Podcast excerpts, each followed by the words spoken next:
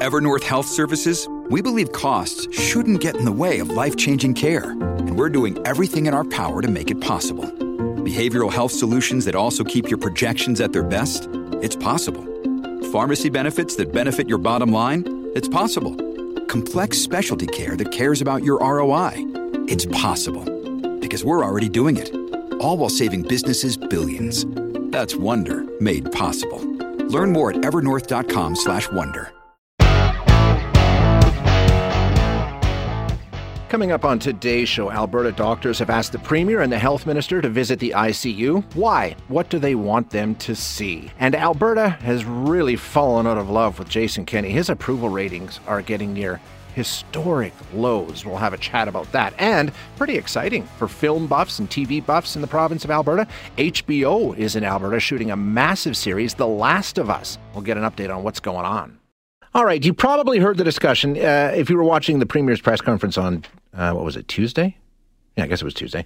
Uh, you definitely heard it, where he was asked about um, how he felt about being invited to tour some ICUs in our province, get a first hand look at what's going on inside Alberta hospitals and how that might benefit him. And he said, uh, yeah, he's, he's, he's open to that. He's open to doing that, but he doesn't want to turn things into a photo op. Well, he doesn't have to. He doesn't have to tell anybody he's going. And if he doesn't want media there, the media won't be there, and, and he can do his tour. So it doesn't have to be a photo op. But um, uh, one of the people behind this invitation is Dr. Paul Parks, who is um, the head of emergency medicine for the Alberta Medical Association. He joins us now. Uh, Dr. Parks, nice to chat again. How are you? Good, good, doing well. Thanks for having me. Yeah, thanks so much for joining us. Okay, so why did you guys decide to offer this invitation? What was the thinking in terms of uh, let's see if we can't get the premier and the health minister into a hospital ICU? Well, I think the most obvious thing for us was the ongoing disconnect between you know the policy and what was happening outside the hospital world. Uh, and what we were seeing on the front lines uh, every day in our in our hospitals, so in our emerge, in our wards, and on our in our ICUs, and um, you know, there was a it was some cognitive dissonance there for all these like my nurse colleagues, everyone working so hard and seeing how how uh, kind of suboptimal and disastrous our care had become. Uh, it, you know, we realized that maybe maybe the minister of health and the premier don't actually uh, understand exactly what what kind of heroic effort efforts and and what kind of suboptimal kind of care we have to we've had to do in order to make this surge capacity. So of course, seeing is believing and uh, we strongly believe that if, if they could see what was happening in the hospitals, uh, they might have a better understanding when they're making their policy. Yeah, and I think sort of it's not just the premier and the health minister. I think for a lot of us in the public, we hear we hear them stand up and say our ICUs are at eighty four percent capacity or eighty five percent, whatever the case may be today, and we kind of think, oh, okay, well we've still got fifteen percent capacity, so we've got a little bit of room to move here. Um, but without knowing how we got there and the extraordinary measures, is that the disconnect that you're talking about? Oh yeah, a hundred percent. In fact, one of the things we had to say to AHS leads is stop stop, uh, you know, reporting the percentage as a, as a base of what our, our our surge capacity is. To be truthful with you right now, we're at 180 percent ICU. So what that means and what what's very hard for Albertans to understand is we have we have patients that now are in like basement basements of our hospital that are ICU patients that have been basically jammed into a corner because that's the only space we have, and and we have uh, you know MacGyvered jury rigged kind of baby monitors so the nurses can keep an eye on them because we don't have appropriate ICU type monitoring as examples. So, like, we're talking about we're doing the absolute best we can, but there's no way that it is even close to what our normal ICU care is.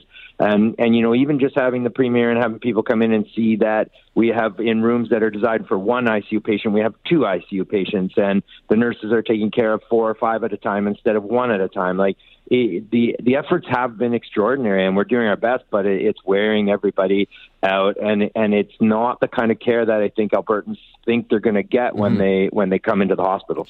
Speaking of that disconnect, uh, beyond the premier and the health minister, who who may well benefit from a tour of the IC, what about like the AHS officials, like Dr. Yiu, who stands up and, and gives us the numbers, or Dr. Hinshaw, the people that are reporting the numbers that you're saying, you know what, they don't paint an accurate picture. Are you seeing some of the people in charge um, actually down there getting a first hand look at what's going on? Uh, yeah, yeah. I think the people within our AHS leadership are seeing and and looking in our operational leads, and so to, in discussing with them too um, we, you know, we're kind of discussing. So I'll tell you very, very frankly, there's a balance between what we put out there in terms of we do not want to scare sick people away from coming to a my emerge department, for example. But on the other side, they need to understand. And so, you know, a good example is we had a dialogue about you know starting to report how many scheduled surgeries are canceled. Like you know people might think it's you know hundreds or a couple here or there every day. Like the fact that we're approaching 10,000 canceled scheduled surgeries uh, that affects non-covid people too. So that, you know that it's really important that that Albertans understand that we're doing our best and we're still we're still caring for Albertans, but our system is so compromised in the healthcare system now that if it continues to get worse, it, it could collapse, and it could mean that we we can't we can't save the life of that next sick person that comes in, and and none of us want to get there. Um, I'm just taking a look at the way the numbers have been reported and rolled out over the last week or so. It seems, and I don't want to get ahead of ourselves here. I'm just wondering how you feel about it. It looks like our cases are dropping, our positivity is dropping. There's a little bit of an easing on the healthcare system. Do you think we're getting to a point where things are starting to bend in the other direction now?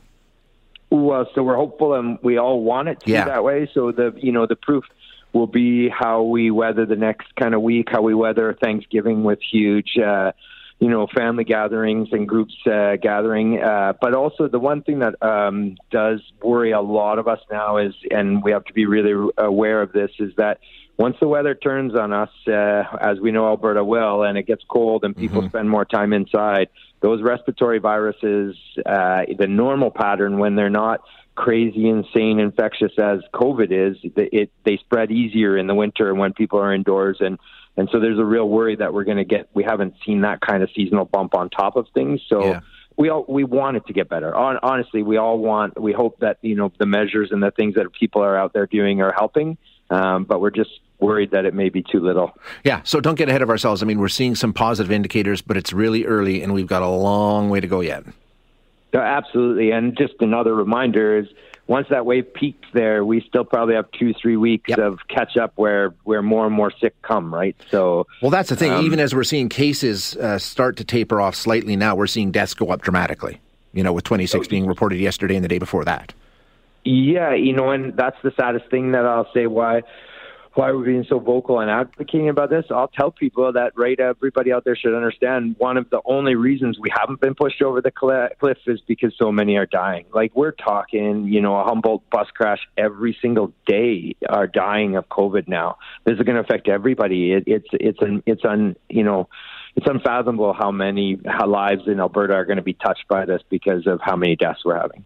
Yeah, it's uh, it's it's a tough situation, and, and, like you like you say, we're all optimistic that we're coming to the end of this, but fingers crossed. Doc, thanks so much for your time this morning. I really appreciate it. thanks for continuing to report on this, and definitely everybody out there, if you're not vaccinated, please please go get vaccinated. That'll help huge. You bet. Okay, thanks. thanks. Dr. Paul Parks, who is the head of emergency medicine for Alberta's for the Alberta Medical Association. And I, you know, I think that would be a useful exercise because I'll admit to myself, you know, when when Dr. Yiu stands up and says, "Hey, our ICU is at 87% capacity," I'm like, "Okay, all right, we, you know, that's not good. I understand that's not good. We, but you know, we're not completely maxed out. But the reality is."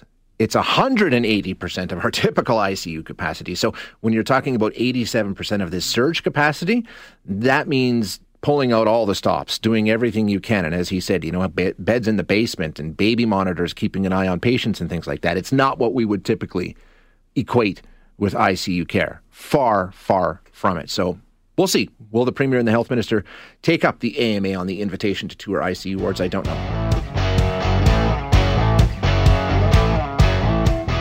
Taking a look at this next segment here, this is, this is really kind of interesting.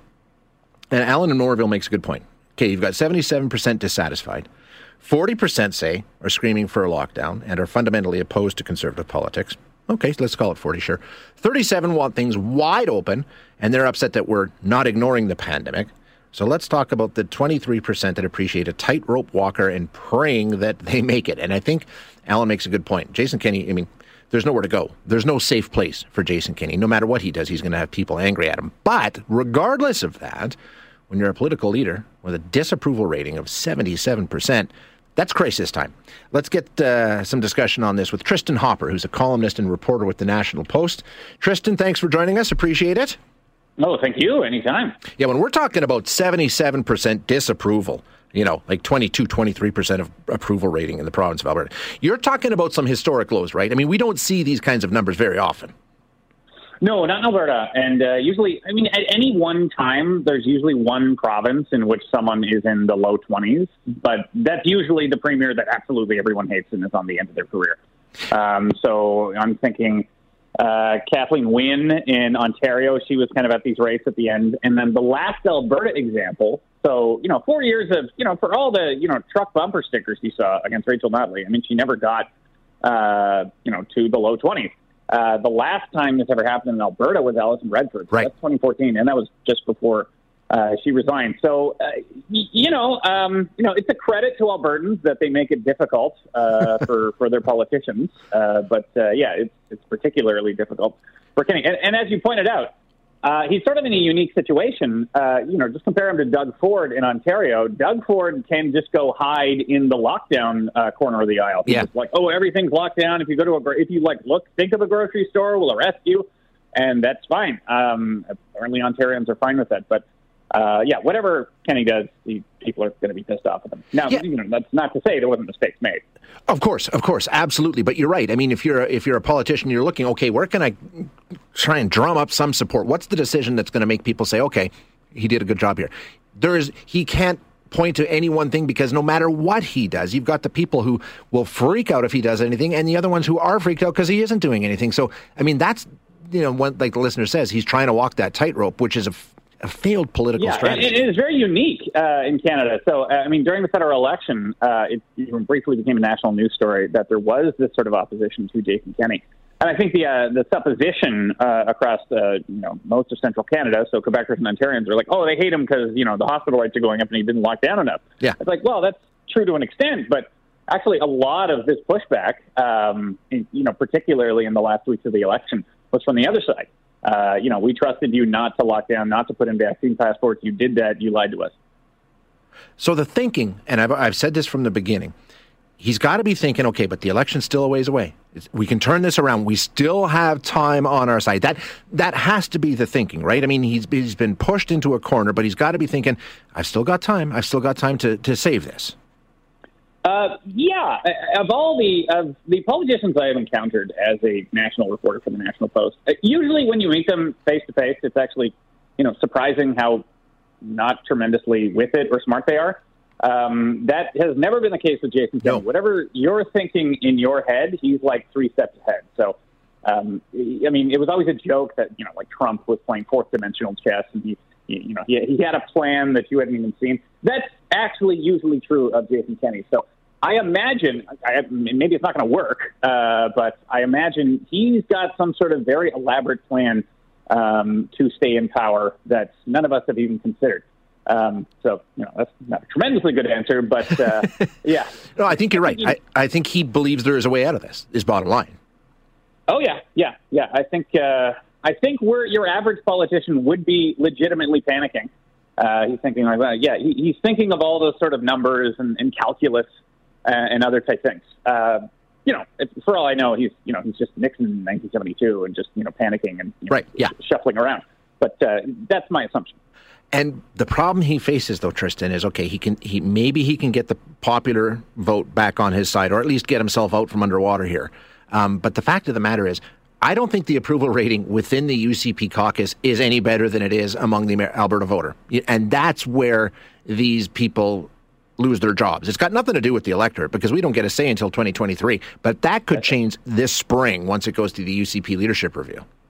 Uh, yeah, and again, uh, you know, very proud of Albertans uh, at this point. That uh, you know, I, I never liked the idea of a politician, you know, being comfortable in Yeah, their position. yeah. Whenever I saw Rachel Notley, she just looked beleaguered, you know, just tired and you know, uh, uh, put, put, upon by being premier of Alberta, and that's what you want for your, you know, people in positions of power. You don't want it to be too comfortable or nice. Uh, so yeah, it, that is true. Uh, he is going into a caucus room, and this is not uh, groupings of yes men. This is this is the party he founded. Uh, nobody thought it was possible, and after only three years, uh, you know, he could be fired from the party he founded. The other thing you pointed out was, you know, typically uh, his his posture from day one has been big bad Ottawa is doing all these horrible things to Alberta and making Mm-hmm. it so hard on Albertans. And then this week, lo and behold, the Liberals go and say, we're going to stand up for an Alberta based pipeline. That doesn't help. I mean, it helps, but it doesn't help his stance. Uh, yeah, yeah. It's it's it's always great when, uh, yeah, yeah. Ottawa is treating you like garbage. Um, so hmm, that's that's a shame. Yeah, it'd be better if Ottawa, Ottawa was like, well, we're going to shut down this pipeline and all the pipelines. You're all going to work in you know solar panel plants in New Brunswick um, or something. So. Uh, yeah, uh, the stars have aligned uh, in a variety of ways. Yeah. Um, because, because again, if you go back, you know, time travel to two years ago, uh, Kenney's thinking like, oh, right, I, I know how to run Alberta, uh, but I don't know how to run a, a novel pandemic. Sure. Um, so I think he tried he tried something unique, uh, which um, you know, full credit, it was a bold choice uh, to sort of you know reopen early and drop extraordinary measures. And uh, you know, I, I, there's there's certainly criticisms. I'm sure people are are yelling at the radios, but um, I think this has been a pandemic in which um, you've seen a lot of politicians, you know, very willing to you know compromise you know entire sections of their economy, you know, parts of Yep. the service industry, just because they didn't want to face the face the risk that they could become a Jason Kenney. Um, so, uh, yeah, if if this does turn out poorly for him, and he is not going to be the premier of uh, Alberta for much longer, um, yeah, at least he gambled on something that I, I do think tried to minimize harm on all sides and wasn't driven by political expediency. We'll see. We'll see. It's uh, it's not over yet, but it, it could be getting close. Tristan, thank you for your time today. I appreciate it. Thank you. That's Tristan Hopper, who is a national columnist and reporter with the National Post.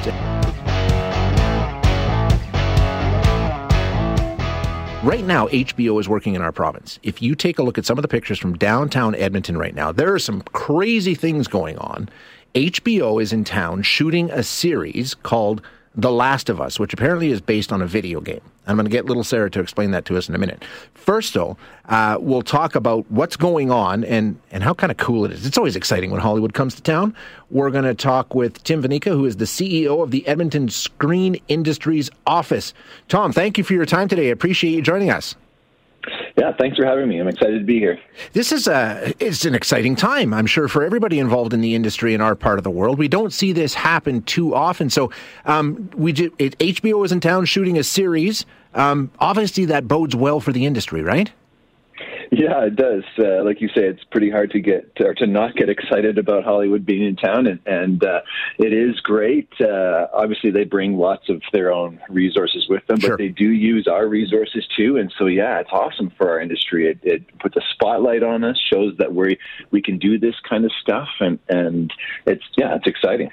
Uh, Do we have any idea why they chose here? I mean, when you take it, we've we've we've had other big big productions come to this part of the world before. We all know that they're they're not all that regular, but we've definitely had them. What is it that brings these people to uh, Alberta to shoot these kinds of things? Yeah, I mean, there's there's lots of different reasons. Um, one of the big things right now is that our our, our tax credit uh, has changed, and that's really improved our competitive uh, or how competitive we are with other jurisdictions, and so that's a huge uh, you know part of it. But there's also some really great resources that we have. I mean, Alberta in general. Um, when you think about the diversity of you know of, of sets, I guess, or locations that you could shoot. I mean, we can shoot, we could shoot Alaska type, you know, Yeah. big mountains. We could shoot the moon in Drumheller. We can shoot, uh, you know, beautiful well, landscapes, all really all along the mountains. Beautiful prairies. Uh, Edmonton is- as a, you know, as a city too is is very unique in its green space. You know, in downtown. 15 minutes uh, from downtown, I can shoot the wilderness, you know, and uh, and, and and you would think that you're. I, I, I like to go uh, cross country skiing in um, you know in the in the river valley, and and there's times when I forget that I'm in Edmonton, and so there's just there's there's a real diversity of locations. It's a beautiful place to film, and it's uh, and it's we're I mean we are a friendly and nice, great place to work, you know, and so that that makes a big difference. And you know, being in TV, I know there's a lot of guys that sort of dabble in film and stuff like that. We got some talent here too that can do the jobs.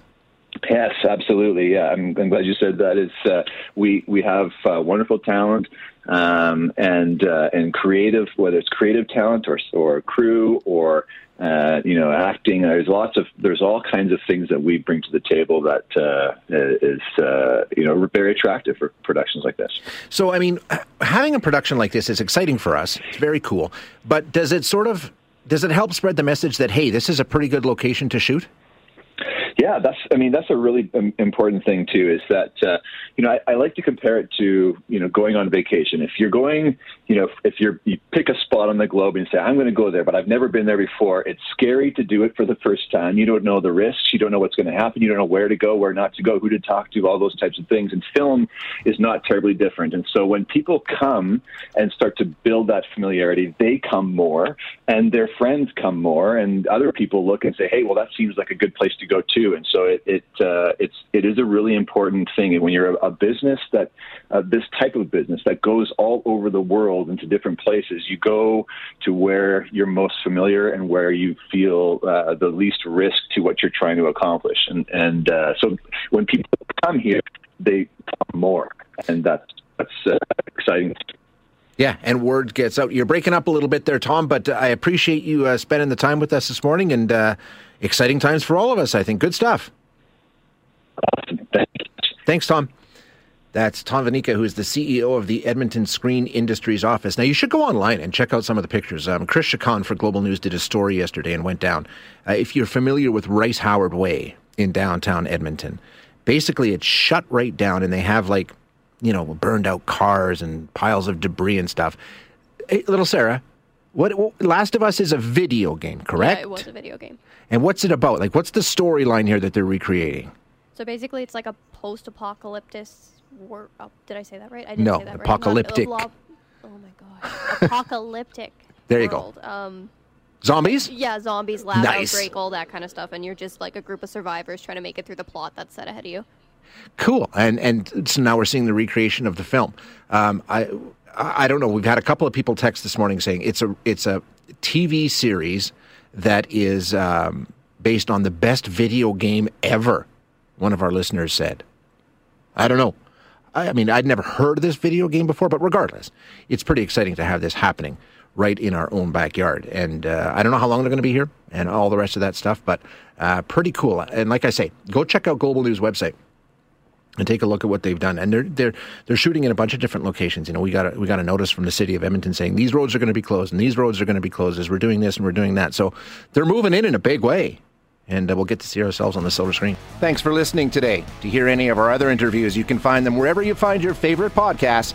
And if you like what you hear, don't forget to rate and review us.